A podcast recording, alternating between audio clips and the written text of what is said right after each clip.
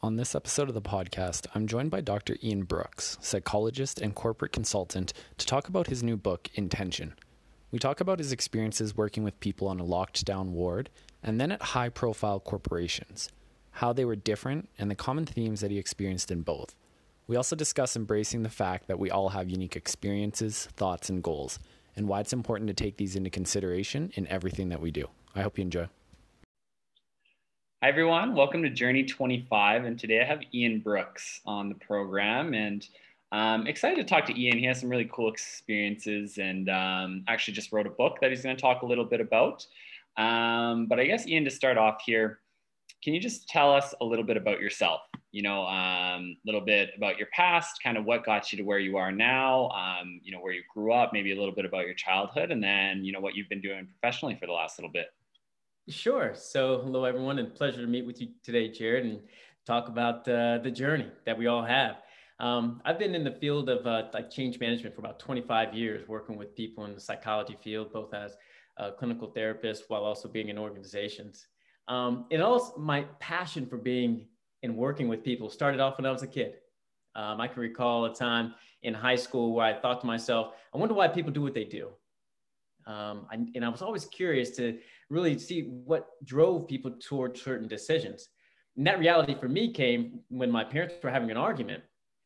And I was just got emotional about it and I started crying. So, two things resonated. One, to me, one, I made the decision that day not to cry ever again in my life because I got tired of crying. And then secondly, why do people do what they do? And that curiosity is, uh, has been a trajectory for me in some of the decisions I've made, both from a career standpoint and just general interest. Um, I grew up in Virginia, right outside DC, and um, my journey has taken me from DC to in here in the states to um, Alabama and Georgia, um, and now here on the West Coast, all afforded me an opportunity to work in different industries, as I mentioned, from a clinical psychology background. So I worked with children and adults. Um, when I was working with the adults, I was working um, in a 24 hour lockdown ward.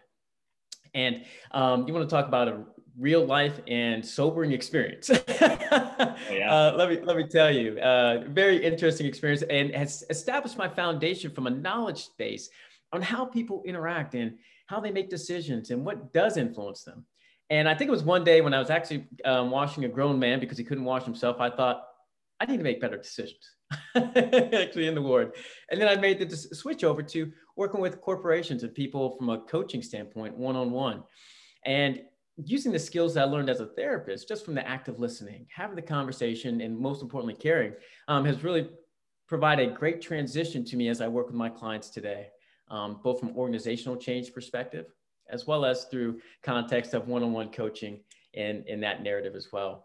One, caring for people and how they um, really want to improve their own particular story. Um, that has led me to actually, as you described, to writing my book, Intention. Um, and this is my very first book. It'll be released on April uh, uh, 27th. And it's really intended to bridge that gap of that self-help of what can we do individually to actually move forward and closing some of our gaps of some of the traditional self-help books of hey let's just jump to the result or talk um, in certain generalities i really put the focus back on you put the focus up front on building a foundation which i think is one of the biggest challenges that we have in change so I'm glad to meet with you today. And that's a little bit about me and my background. Really cool. And, you know, I'm just curious, Ian, um, just kind of, you know, clicking into a little bit on making that switch from, you know, more the therapy world to the coaching world and, you know, going from a high, you know, high intense, high stress, um, you know, environment to, well, a different, you know, a different type of high stress environment and, um, you know, a little bit more of that corporate, you know, high achiever world. What do you think was the catalyst for making that switch? Sure. So I think it's there's two a catalyst and then what the, some of the variations are, and even potentially some of the similarities. The catalyst for me, um, aside from my joking aside of washing a grown man, was how do I actually deal with that emotion inside?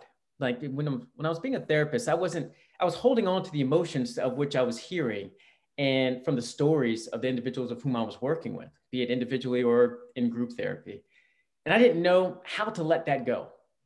I took it home with me. So at the end of the day, I was just exhausted, just emotionally and mentally exhausted. And you know, obviously to, to take myself off the hook for a moment, if, if I may, then at that moment, I wasn't ready and I didn't know how to let things go. But I, so I held on to it. But I knew that I, the skills I was learning could easily transfer over to the different skill sets of people every single day because we all have our own challenges as well as we all have our own goals and expectations. So even moving, as you mentioned, to the corporate side, where you have high achievers, where you have people who are driven to actually make change happen, um, that in and of itself was a, challenge because we think we know better. Um, when we're having conversations, when you're dealing with especially high achievers and those who have titles within organizations, um, they got there for a reason. And then that isn't and should not be diminished in any respect. But we all have challenges. We all have opportunities to grow and learn and thus having a conversation of what someone else believes they know to be true versus in a clinical therapy setting in a lockdown ward where you're being told you have to be here that's a little bit different so the conversation's a little bit different it's a lot more engagement it's a lot more let me meet you where you are let me see what you are now willing to do by choice and now let's now move forward on a particular path that's going to make you more successful or refine the edges on how you're actually interacting in the business yeah, you know that's that's interesting too, and it kind of makes sense. Where you know, in your first in the lockdown ward, it was I imagine all, if not the vast majority, were there almost against their will, right? Or they have to be there, mm-hmm. Mm-hmm. right? Mm-hmm. And then you move on to the, you know, again, the more corporate world, and it's, you know, they these people want to improve, and you mm-hmm. know, it, it resonated a ton as well when you're t- talking about taking those emotions home, right? Because yeah. like for me, I've always um, been a huge empath and I take on other people's emotions. And especially, you know, when I'm, um, you know, it's, I, I, joke that it's my superpower, right? Is being able mm-hmm. to see where, where other people are coming from and be able to empathize with them. However, that takes a big toll on me a lot of times because I need to embody those emotions. Mm-hmm. And, you know, I'm, what came to mind too is, you know, this idea of almost, you know, being selfish to be selfless, right? Yeah. And do you think there was a part where it was getting to be just too much for you whereas you know i feel like i cannot i can no longer do the job as well as i know i can because it's just i'm taking this home too much and you know i'm really going to be doing a disservice to the patients. And so therefore i'm going to go into a different environment um, you know one that's more fulfilling to me or one that isn't you know where i don't need to take these things home so that i can help people better. Did that factor into it at all i'm curious? Well, it, it, the what really factored into it, it wasn't less about it was less about being selfless and being afraid of my impact to those individuals in the ward because again they had a lot of challenges again from a chemical imbalance standpoint and then putting them right back into their environment. The biggest challenge i had was what was the disservice i was doing to myself? Yeah. Because i wasn't able to let it go. Um, I, I, kind of liken it to um, the Green Mile, uh, the movie Green Mile, and with Michael Clarke Duncan's characters taking on the pain of, in this particular instance, um, Tom Hanks and and pulling out all the pain that he had.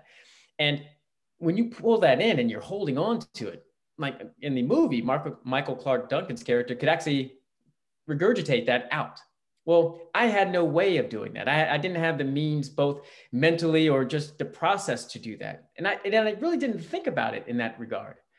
Um, but I knew it was doing a disservice for me because it was eating me up in, in, a number of different respects. Now I fast forward to working with, with, with my clients in the corporate space, even, even one-on-one on a personal level. I do take their ideas home with me, but not in the same way.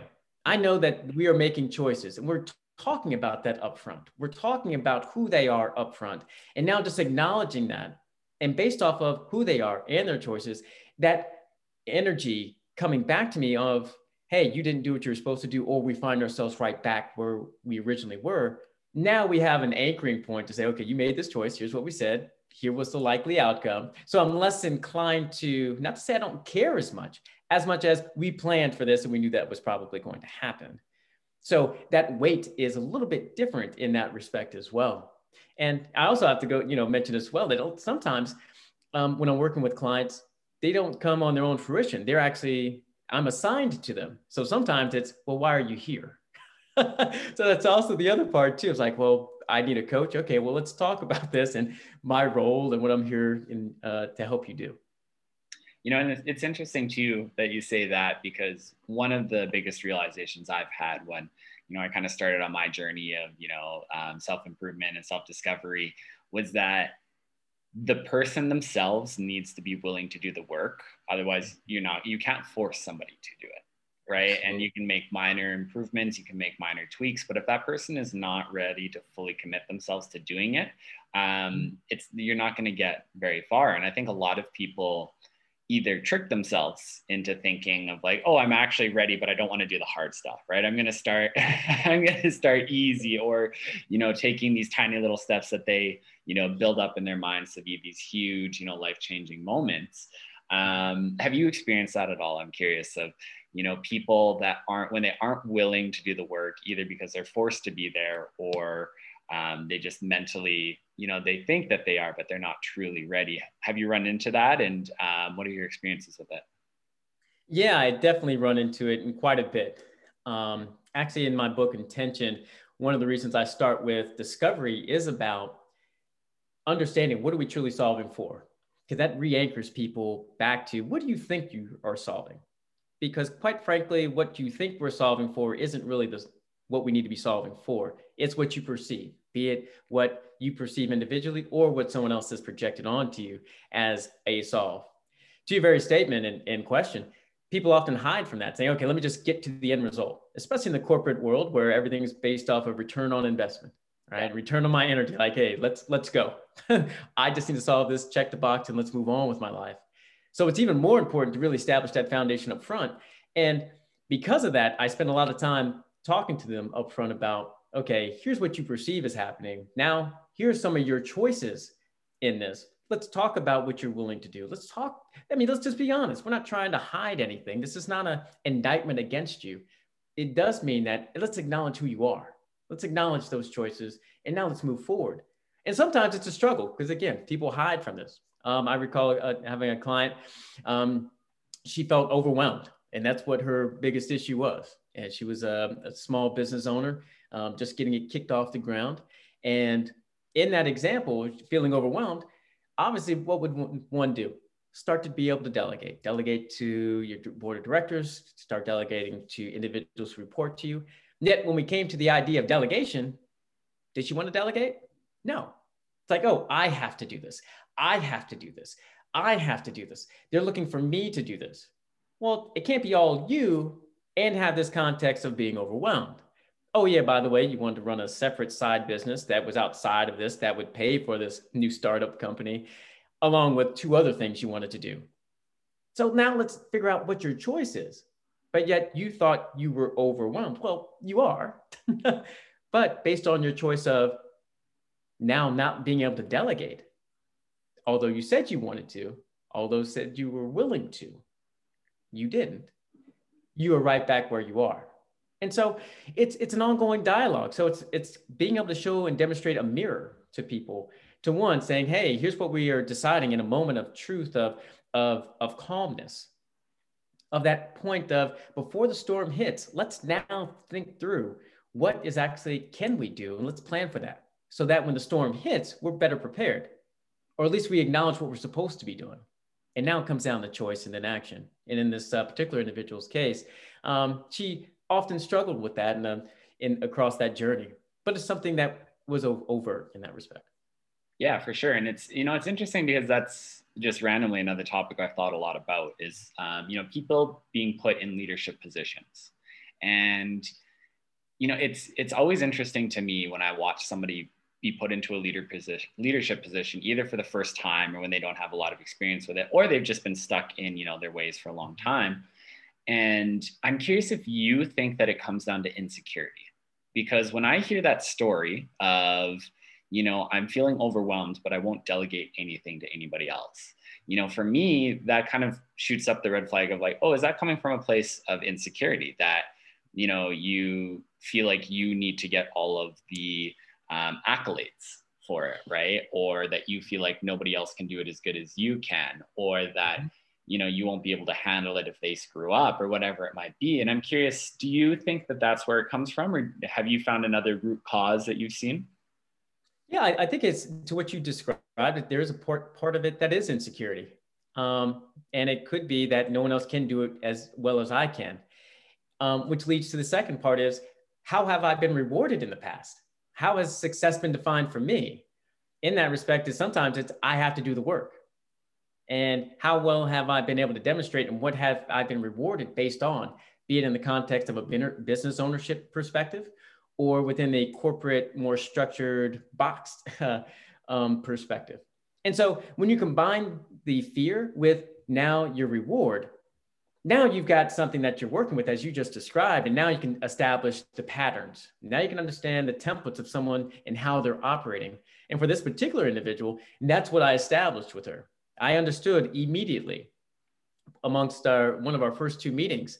I said, it doesn't seem like you have an overwhelm problem. It seems like now what are you willing to give up? and who can you trust? right? And if you don't have the right people, now let's that now let's think about the hiring. Now let's think about what you feel comfortable giving up. And now let's figure out what are you defining as successful? Knowing that success is the business and taking it out of the context of success as an individual. Yeah. And I think some that's one of the challenges that I've seen as a consistent theme around that fear and how we define truly our success and how we've been rewarded in the past really influence uh, some of our behaviors, especially in leaders. Yeah for sure. And i think i think that's a big word fear right? And i think that yeah. it, it plays into a lot of different parts of our lives and you know a lot of different ways that it shows up. And you know i'm kind of curious too of these again seemingly completely different environments right? Uh, you know from a 24 hour lockdown ward to you know going more corporate america mm-hmm. i'm curious you know is there some similar themes that you saw come up you know, with people struggling with, you know, of when you really get down to the root of it, like, yes, the details are going to be different, but when you get down to the root of it, you know, is it fear? Is it insecurity? Is it, um, you know, things coming from their childhood? And how much crossover was there? Yeah. Um, I'm curious because it's, it's, I'm curious to see if there was the same root causes, but they show up in different in different ways in different people. Of you know, sometimes they'll go down one path, sometimes they'll go down the other path. Yes. And, and you know what, there, there's a lot of similarities, but their starting point's a lot different and what they're trying to solve for is a lot different. On that ward piece, it's because of chemical imbalance. They're likely they're having taking medicine and you have to get them recycled onto new medicine and then go through individual therapy as well as therapy versus, you know, obviously in the corporate space, while some may need therapy and otherwise, you know, aren't um, aren't there for that purpose. Yeah. But there is a, quite a bit of similarity in that respect. The first being when I start off from a discovery standpoint, what are we solving for? And really being able to understand, understand, okay, what is what's this person's challenge? What is that that we are really driving towards? And I, and I talk about this in, as a guide for in my book, actually.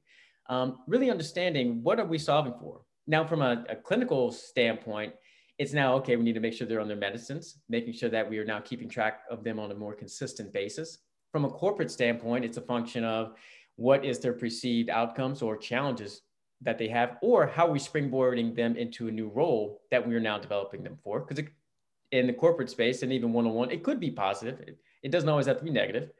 But the other part behind that, very similar, especially from the upfront piece, is establishing a foundation, and in particular, the environment of our people, places, and things. One of the biggest challenges that I had when I went to when I was in the clinical space was that we are in a 24 hour lockdown ward. Can't stress that enough. Because I mean, just imagine being in that space. But what that implies are several things. One, I've got a captive audience. You're not going anywhere. You are actually staying here for 14 days and likely even longer. In that context, you're on a regiment, you're scheduled.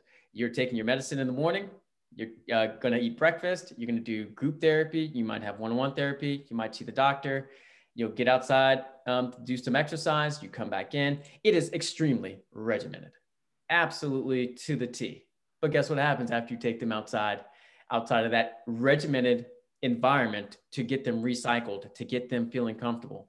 You're putting them back in an environment that may or may not support that same level of regimen. One, because they're now changing, rechanging back into, I've got to now take these pills every single day. I'm feeling fine. I'm feeling great. And then they get overconfident. Secondly, now, from that regiment standpoint, they're with their family and friends of whom don't have, you know, to be in the lockdown ward or don't have to take medicine. So now there's a stigma associated with that.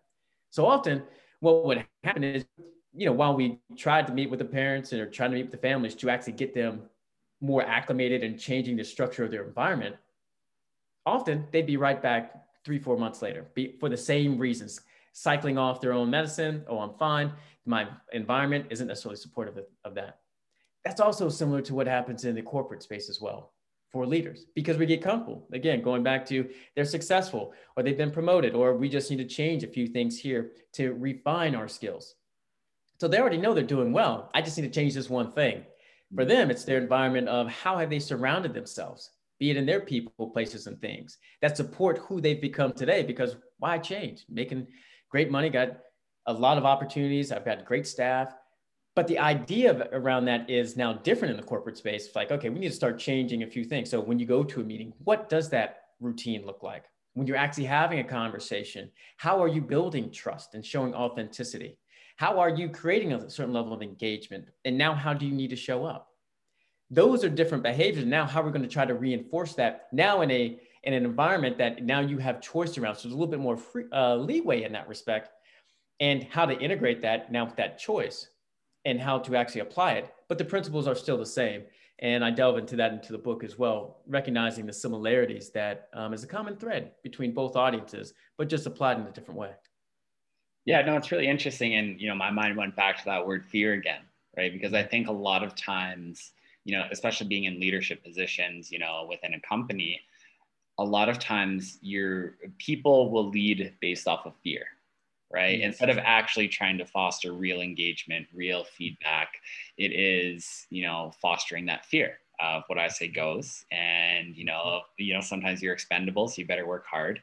And, you know, I've just, I've just seen, and you know thought about how unsustainable it is right? Mm-hmm. and even though it is the overarching culture in a lot of places um, you know that's why people leave. That's why there's turnover. That's why you know there'll always be a cap on the upside. And you know i'm curious have you run into that with your people if they're doing it consciously or subconsciously the um, you know clients that you're coaching?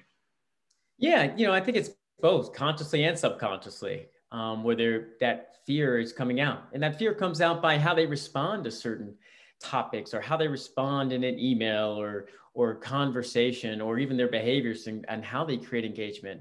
A lot of it can be tracked back down to fear. It's like, what are you afraid of? What are you now? What do we now need to remove so that we take it out of fear and take it one of empowerment? Be it with your direct reports, it could be your peers, or it even could be even their, their interaction with the, those above them because that's extremely um, got to acknowledge that that fear of just having conversations. Well i'm in an example i'm someone might be used to not saying a word when their boss is in in a meeting. Well what fear is that driven from? Is it personal? Is it a reaction that you received in one particular meeting? Is this the culture of the environment that you're in? Now we have to delve into that a little bit and to figure out if this is something that is part of our priority to change then now let's look for opportunities to exercise that that level of ability but with fear comes risk and vulnerability.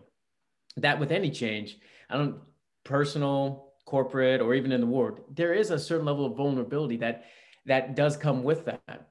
Um, I recall being a, a manager, um, you know, for for a team about 15 people, and one of the biggest things that I always reinforced with them was, I want you to fail. And the reason is that I want that failure to offer us a place of reference, not of resident. So that can get you to grow. Now, I'm going to put you in situations where that growth is going to be continuous because, quite frankly, in this particular instance, they were trainers and they were very good at their job, but yet getting stale and they need to be pushed in different areas to learn new curriculum, do different topics, present in different ways. I also recognize that their performance impacted mine. So that's another part of the fear, right? As we think about certain leaders, that now my team's a reflection of me. But I I looked at that fear and said, no, that's something that's good. I want them to fail because one, that's even going to provide even more motivation for me to actually coach and really be present with my team on one, being very specific on what I want them to try. Secondly, we're going to look fear in that in the face and look failure and say, you know what, that's our baseline and now we're going to improve. That does take some level of vulnerability. That also takes some level of confidence, knowing that I got this and I'm not worried about a specific outcome as much as I'm building towards capabilities. It's also a reason why the tagline of my book is um, helping you build your capabilities, right? And the word capabilities is extremely important. It's not an outcome, it's how am I helping you along your journey? And the reality is sometimes leaders get caught up in how am I being perceived or that failure is my anchor point, when in reality, it's only your anchor point if you let it be. Now, how do we move forward and say, you know what, here's why I course corrected to make progress? No, it's really interesting that you bring up vulnerability. And it was really the overarching theme um, last year for me. Uh, vulnerability was a huge piece because I realized that I'd never truly been vulnerable with anybody in my entire life. And so slowly opening up and slowly, you know, um, sharing more and more and more, it led to so much growth on my end. And honestly, you know, looking at it has also made me way more capable. And, sure. you know, I'm curious on your thoughts on how does one foster either vulnerability in their team or within their self? And do you think that safety plays a key um, ingredient in it? And what I mean by that is, is it a requirement to have a safe environment in order to be vulnerable? Is that the key ingredient, or is it something that something else that you've seen? Well, I think the, the safety is is relative to who you ask and when you ask them, and and and that level of vulnerability of which we're really willing to put ourselves through. It actually even starts more so towards what am I willing to do, because a choice of of a single person is different than a choice of someone who's married with kids looking at the same problem and what they're willing to risk in that and how much vulnerability are they really going to put themselves in? And so i just want to at least acknowledge that differentiator because not all not all risks and vulnerabilities are treated the same. But that being said i would say that there is certain level of support that comes along with that. Um, one of the pieces that I'm, I'm a huge proponent of is having a support team maybe that that's there to help champion or create a situation where it's going to force you to do something a little bit different. And that takes confidence in yourself. If, if you don't have a belief that you can get something done, I can almost guarantee you that you won't achieve it. Um, when I was doing my dissertation, my topic was around confidence of an individual to get achieve a particular outcome, as well as the confidence they had in their leaders and actually coaching them to to uh, specific uh, goals. And what we found was that people willing to put forth the effort and execute if they had one, the right support, they had the right feedback, and the willing, and they had their own personal motivation to move forward. Um, now, obviously, as we think about it from a, a, a scoring standpoint, we typically rate ourselves higher um, on, on goals and expectations because, hey, I put forth 200 hours worth of, of work. Um, I don't care if I just moved an inch, but I put in 200 hours worth of work. So I'm getting credit for all those 200 hours. Um, but it, but others might see that a little bit differently but we have to be vulnerable to be able to put ourselves out in a place that really expands us. And I think this last year, as you described from your own journey, for me, likewise, has been truly that transformative opportunity to build a capability to be vulnerable in a lot different ways, both with my book, both with hopping on podcasts, and just sharing my thoughts in ways of which that that um, I hadn't previously. I, I would like to put a, a, pin in this for a moment, but and now pivot to you because I, I know that one of the things that you've shared on previous podcasts and and have uh, identified is around your own journey, and you know that quarter life crisis, if you will. Yeah, I'm curious in your experience um, as you think about the vulnerability that it took um, around that transition. Um, what your experience might have been. Yeah, for sure. Um, and you know, it's it's interesting. I just want to touch on the vulnerability piece for myself really quickly. Is that for me? I think the unlock was doing it in, um, you know, a safe environment. And it, I love that you brought that up. Of you know, mm-hmm. what does safe mean? And it's different for every single person that you ask, and at diff- every single different time that you ask them. And you know, for me, it was finding a very close group of individuals. Uh, it was joining a men's group uh, where you know, I really started to open up about the deepest, darkest depths of myself that I hold held so much shame around. And I thought if anybody knew them, like they would never talk to me again, they would never look at me again, it would I would be a terrible person, whatever it might be. And slowly but surely, you know, every every week I'd kind of crack open a little bit more, crack open a little bit more, and then I got more comfortable with vulnerability. And once I was able to, um, you know, do it in that environment and, you know, realize that there is that safety around it of I can tell people this and the world doesn't end. And, yeah. you know, like it doesn't make me a terrible person and all those different things. I was able to do it more and more, which goes into starting the podcast. And for me, the, you know, that idea of being selfish to be selfless was I started it for very selfish reasons of, mm. okay, like, you know, I've, I realized that the thing that I was afraid of the most and the thing that I wanted the most in life was to be in the, you know, proverbial spotlight. And that's not, you know, necessarily to say being famous or anything like that. Mm-hmm. It's more to be seen, is to be seen for who I am and have that attention on me. Mm-hmm. And the other big piece is like, okay, now I'm comfortable being vulnerable in front of people that I know and I trust and I'm close to. Well, now for me, because I'm a very extreme person, I'm like, okay, well, I need to go do it for everybody. and so I'm going to put this out to the world and I'm going to talk about the things that I hold shame around. I'm going to talk about the things that um, you know I, I don't like talking about i'm going to be as vulnerable as humanly possible in all of my conversations to force myself to get over it because right. i could also tell that that was holding me back of a lot of the things that I, I held on to were holding me back and i couldn't move on and i couldn't I couldn't achieve the things that I wanted to if I was letting those weigh me down. And that played into the quarter life crisis and okay. it started with you know a couple of years of therapy um, then moved into the men's group just doing a lot of kind of self-discovery and you know it stemmed from a place of unhappiness and i just mm-hmm. realized that something was wrong and i needed help and for me i was always the person that would look for the next achievement right mm-hmm. and so once i achieve this then i'll be happy and then you'd get right. there and i'd be like well i don't feel any different you know like, what is this okay i got to go to the next one I'm like, okay, I'll right. double that goal. And then once I hit that, then I'll be happy. And then same thing, I would get there and be like, well, I don't feel any different. And so, right. you know, the story I tell myself is just that, you know, um, I just need to do more. I didn't, I didn't set my sights high enough. And mm I realized that it was actually an internal problem of, mm-hmm. you know, I, I held a very um, bad view of myself. I had very low self-worth. Um, you know, I was able to fake confidence a lot of times, but there was not an ounce of it in there. And um, realizing that I just couldn't fake it anymore. And right. I needed to approach it from a different way. And that's kind of where I started to find my own voice. And um, I stopped, I stopped seeking approval because that was the other thing that guided my entire life was, um, you know, wanting to be seen, wanting that approval from people, wanting to you know, get my worth from them, you know, them to tell me that I'm worthy, that I'm doing a good job, that, you know, I've achieved something. And um, I just got to the point where I was like, well, this isn't what I want anymore. And right.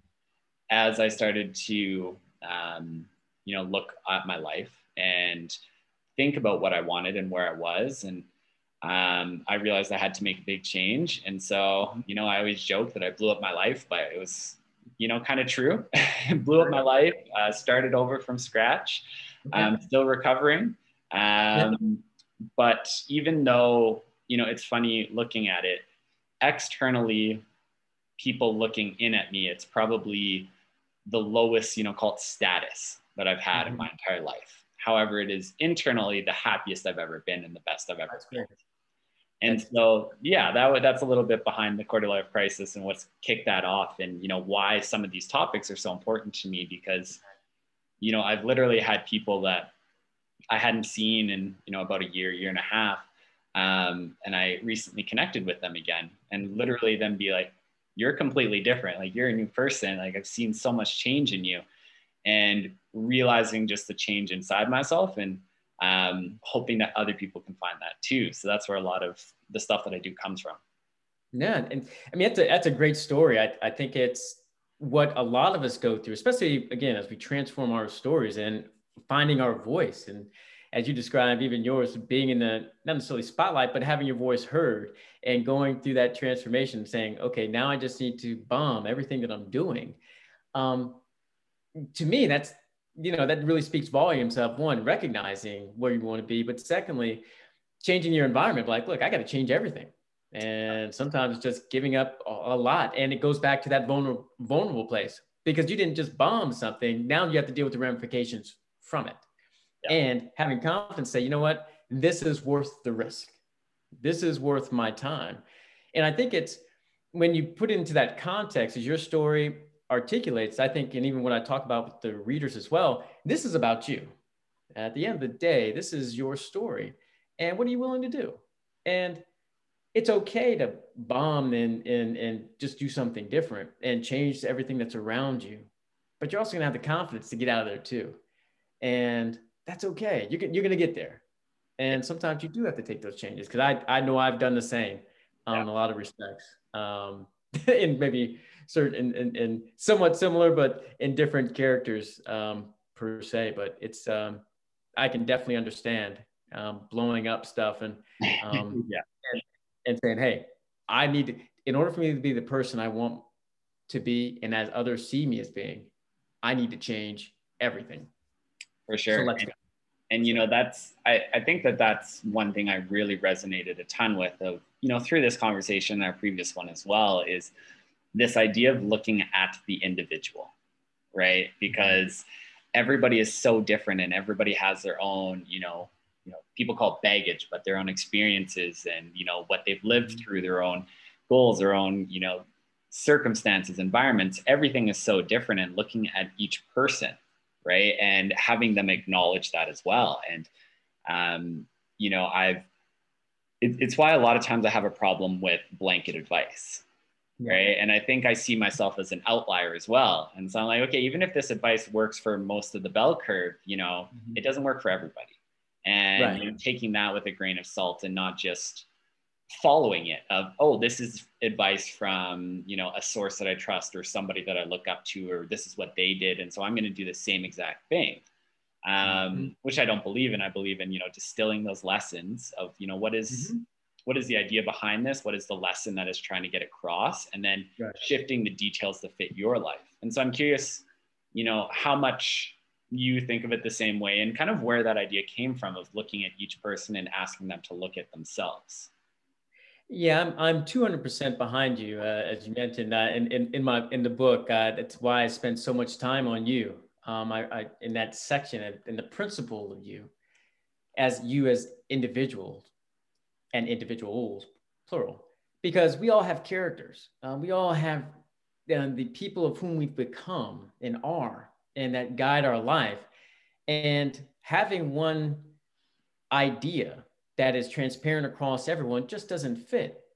Um, it's also the reason uh, in, in my book, I actually give a number of different examples, both fiction and nonfiction, to offer a different perspective because two people can read the same thing and come away with something different because of their own template of what they have in their mind. But I'm asking people as we're having conversations or for themselves as they're reading the book, asking themselves questions that now reframe the experience to a new model. And as such, that really stemmed from my experience early on in working with kids um, through therapy, as well as as I started working with with adults, knowing that some of the challenges are exactly the same, but and we're using a similar principle and the art of question. Yet, when you ask someone that question, how their experience individually, how they're going to take it's going to change you can put the same two people in the same household with relatively the same experience, they'll come up with different answers based off of their own perceptions on their own environment, on their own people, places, and things that keep them safe, that keep them knowledgeable around the ideas around the world. Because again, we, you know, one of the other points I want to hone in on, and, and part of that is around our own personal biases that we come in, because we make we come up with these biases to so we don't have to think right? We just want to just react so we can make quick judgments. Um, that's a friendly face. I can go there. Ooh, the stove is hot. I don't want to touch it um, based off experience, but also bias. Ooh, if I see someone who's looking like this, I may need to stay away. You know, again, it, it could be that narrative that influences us all, but we, we can look at the same thing and have a very unique perspective. As we think about changing and our story, it's a very personal journey and it's one that can't be glossed over. Although the, the media and um, both from social and otherwise try to define us and put us into a place that makes us all the same, yet we are very unique. So we're rewarding the uniqueness, but guess what happens? Everybody and their mother were going to do go out there and try to do the same thing because that was cool, it was fun, it was wonderful. It's like, okay, I'm trying to be unique. I don't don't follow me. Go and do your own thing, right? Um, and also not comparing ourselves to other people as well. And so it really, from that working with the children and the adults, and now seeing just transformations, even in myself, acknowledging that journey is a very personal one. And we don't need to apologize for it. It's an acknowledgement, acknowledgement of who we are, but also that empowers us to make the choices that are right for us that may not may or may not be right for someone else, but I can still get to the same goal, whatever that goal is.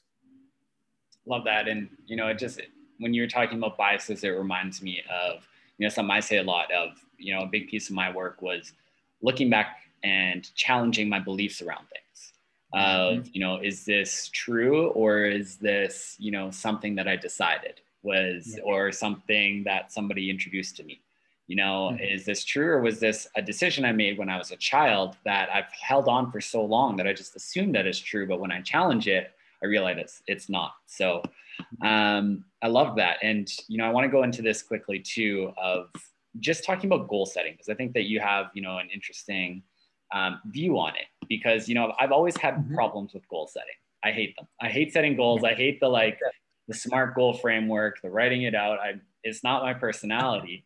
And you know, as I dug into it, um, I kind of was able to pick out my problems with it, right? Mm-hmm. And the first one being the difficulty of the goals. Um, you know, mm-hmm. either them being way too easy, or essentially you're you're setting this goal that you're going to hit no matter what, just for the confidence boost right? Right. Just so I can feel good. I can feel good, and like that's great. And at the same time, it doesn't, you know, achieve really what goals are supposed to, and pushing you and um, having you, you know, do more. The other one is when they're super rigid, right? Of it's almost impossible to hit the goal, not because of the difficulty, but because how rigid it is. Of there's no wiggle room, there's no chance for error. There's, you know, if outside forces come into play, you automatically fail your goal right? right? And that's one of the biggest ones. The second one is just the psychology behind being okay with not hitting a goal. Mm-hmm. And, you know, challenging it of, you know, really, in my opinion, the goals that you should be setting are ones that you're probably not going to hit, right? Yeah. Because you want to challenge yourself to push to get it and realizing that you should celebrate the, the progress that you've made, not a pass fail, right? Right. Um, yeah. And then the last one is a lot of times people setting goals that are dependent on other people's actions, right? yes. Instead of habits that they can form themselves. And yeah. you know, like for me, I was thinking I related it back to business terms because that's easiest for me to wrap my head around. But um, you know, a, a friend of mine was talking about essentially marketing, you know, his business. And he's like, I'm gonna, I don't remember the numbers, right? But I'm gonna get 50 leads um, per month or per week or whatever it was.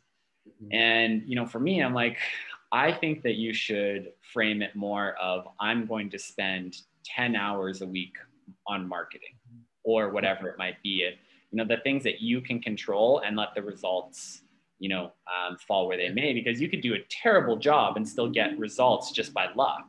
And you could do an amazing Absolutely. job and not get much results. But, you know, I do believe in the averages and you know, if you yeah. extrapolate it out long enough, then you know the pieces are going to fall where they where they should. And so I'm just curious your thoughts right. on that and your thoughts on goal setting um, in general.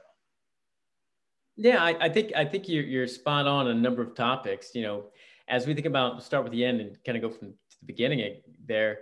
I think you know when we have our goals and we say let's get to 50 goal, you know, 50 leads. You're absolutely right. It's now you've hit an endpoint. When it's is it really 50 or it's about our behaviors.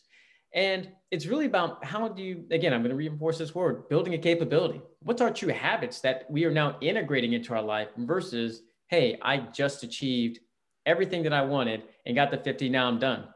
I'll even give it back to you on a, on a personal level for, for you, as you described you when you're doing your transformation and looking for yourself, you realized you hit your, ne- next goal, and yet you still didn't really achieve your goal, right? Of being happy and, and, and that reward. So it now even reframes what actually success really means and how do we make it pervasive in our lives so we can move forward.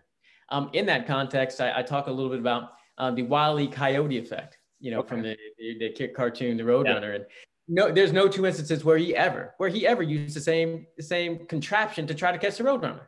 He never learned. And and what would happen if he did catch the Roadrunner? One, the show would, you know, obviously not exist. but but but as important, he wasn't solving the broader problem. Now, if he was probably really smart, he'd probably get the Roadrunner more food or find another Roadrunner. That way, they get more Roadrunners, and now he's just picking them off one at a time. And while they're creating their family and spreading out, he can get more options rather than just that one. But that's here nor there. The reality is, is as we think about goals, you know, it's oftentimes that we limit ourselves and we limit ourselves by the end point and that that there is a finish line. But as we're talking about change it really comes down to what am i consistently doing? Regardless of outcome that outcome could be success. And now how do i refine it and put it into a different situation? It could be i failed. Now how do i refine? It even gets um, to specifically to some of what you described earlier as well and that is sometimes our goals are a little bit too easy just to make ourselves feel good. You know, I interjected in that moment, but it's truly that's ultimately what happens. Like, hey, I did this. Congratulations. Um, now I'm going to go back to do whatever I was going to do before. Yeah. Um, or I'm going to set something so hard that people go, whoa, that would be really cool, but you can't attain it. There is no buildup, right? There, we don't afford ourselves an opportunity to refine. We don't afford ourselves to really think through. I could have done everything right, but it still didn't feel right again, going back to the example that you used about yourself, you probably did everything right on all those new experiences, but it still didn't feel right. Now, how does it feel right for me so that even if I fail or don't succeed, however we define that, it's I'm doing the right behaviors. Now it's about refining. And it gets to our own neurosis, our own fears that we have to get to something of conclusion. We have to get to an endpoint because I don't want to keep doing this all the time. I get tired. I, am tired of change. I don't want to keep doing this anymore. Um, I'm tired to keep building. Like, okay, I'm done. I'm good. In, in, in, in full transparency, sometimes that's okay. Sometimes knowing is just okay. But other times when we're really transforming our story, sometimes it's no, you're gonna have to consistently do this. So it becomes habit. And that's the difference um, as we think about the use of SMART goals, which in an organizational setting is extremely important. And even our personal lives, it's extremely important as well. It's not to diminish that, but it is about that endpoint of being specific, measurable, accountable, results oriented, trackable, and that we are owning. It's not for somebody else to do that as well. And the last point I'll bring up in that respect is it affords us an opportunity to also set limits. It refines really as we're looking at about our talking about progression and building a capability that goes over time. We're also giving ourselves the white lines that we're playing in. We're not trying to do too much. We're not trying to do too little when we're building capabilities because we know we're building. We're going to come back to it. We're going to refine. We're going to think about it. Oftentimes, we don't give ourselves, and um, you know, that 50, 50 leads. Well, hell, where's the wiggle room in that? It's either you did or you didn't. Um, there's a quote that I like, I, I reference sometimes, and it's um, um, by Jean Sartre, and it is once we hear the details of success, it's hard to distinguish it from defeat. And as we define ourselves in such rigid ways, it's like that's the details of success. Once we don't achieve it, well, you didn't succeed. right? And now it's black or white. Really, as we're thinking about behavioral transformation, personal transformation that we own ourselves, now it's a function of what are we building towards? It's success defined by those capabilities and continuous actions and refinement really reshapes that narrative of success as well as how we're building this for even sustainment. Yeah, amazing. Um, thank you so much. As we wrap up here, uh, you know, I'm curious if there's anything that we didn't get to or anything that you wanted to say before before we wrap up. No, and this has been a great conversation. I, I, think we've touched on a number of topics that really articulate the challenges that a lot of people have. Um, it starts, in my mind, with a lot of foundational pieces of who we are, what are we solving for. Um, I was recently reading a, a quote that said, um, "He who does not lay a foundation um, can course correct on the back end, but at great peril to the architect and trouble to the or danger to the building." And I thought that was extremely poignant, and it was written in 1533, ironically, that that author was really thinking towards building a solid foundation of what we're solving for. And while you might have great abilities to actually solve it later, quite frankly, if you don't do it up front, you're going to put yourself in trouble by trying to go back and course correct and sweep things under the rug or at danger of whatever you're trying to change because it may call come collapsing down. And so I think about change and the last, you know, point that, that I'll reinforce is within with my book and and even how I coach, I'm really building towards the end of what can be sustained, what is what can be done. And it all starts with that foundation, both on what you want and who you are. Everything else starts to become more fluid and I'm not going to say easier as much as you know what the white lines you're playing in so that you can build towards something of a new transformative story. Love that. Um, thanks for that. And uh, if people want to follow you or connect with you, where would be the best place for them to do that? Sure. So I can uh, be reached at uh, rhodessmith.com. So that's R H O D E S S M I T H.com. That's where they can find um, my book, uh, Intention, um, as well as where I'll be speaking in other places um, related to some of my coaching areas. I can also be found on Twitter and Instagram at the handle of Dr. B underscore intention. Awesome. And we'll put those in the notes too so that everyone can uh, get to them easy. Um, the last question that I like to ask everybody is um, what does this next phase of your journey look like? And take it however you want, personally, professionally, wherever you want to go with it. You know what? I think for me, it's combined, much like your journey of what you described previously. It starts with my book Intention. It's really pivoting from a lot of what I've been doing in the past. And when the book launches on the on the 27th, it's really embarking upon being able to spread the message of how can we transform our st- stories and being able to have dialogues, much similar to what we're having now, Jared, um, but also taking to that another level of how can I individually move forward. And so that means getting out there and speaking more for myself, um, being more pronounced as I'm normally uh, not as uh, talkative or out in front, um, conversely to yourself, or want to be out front in, in that respect. So for me, that's going to be my continuous journey and creating instances around that so that I can give back, give back to people who are trying to improve, give back in a way when they are ready that the book intention, as well as myself, are taking the right steps forward for myself individually, but also the people of whom I'm working with from a coaching standpoint. So that's those are going to be the biggest uh, steps I see in the near as well as long term future for myself. Amazing. Thanks so much for doing this again. Um, really think that people are going to be able to pull some great stuff out of this. So uh, we'll connect soon and thank you again. All right. All right. Sounds great, Jared. Pleasure as always. Thank you. Thanks for listening to the podcast. We'd love to hear any feedback that you have through Instagram at Jared Salekin or by email jared at jaredsalekin.com, as well as it really would mean the world to me if you liked and subscribed to the podcast. Thanks so much.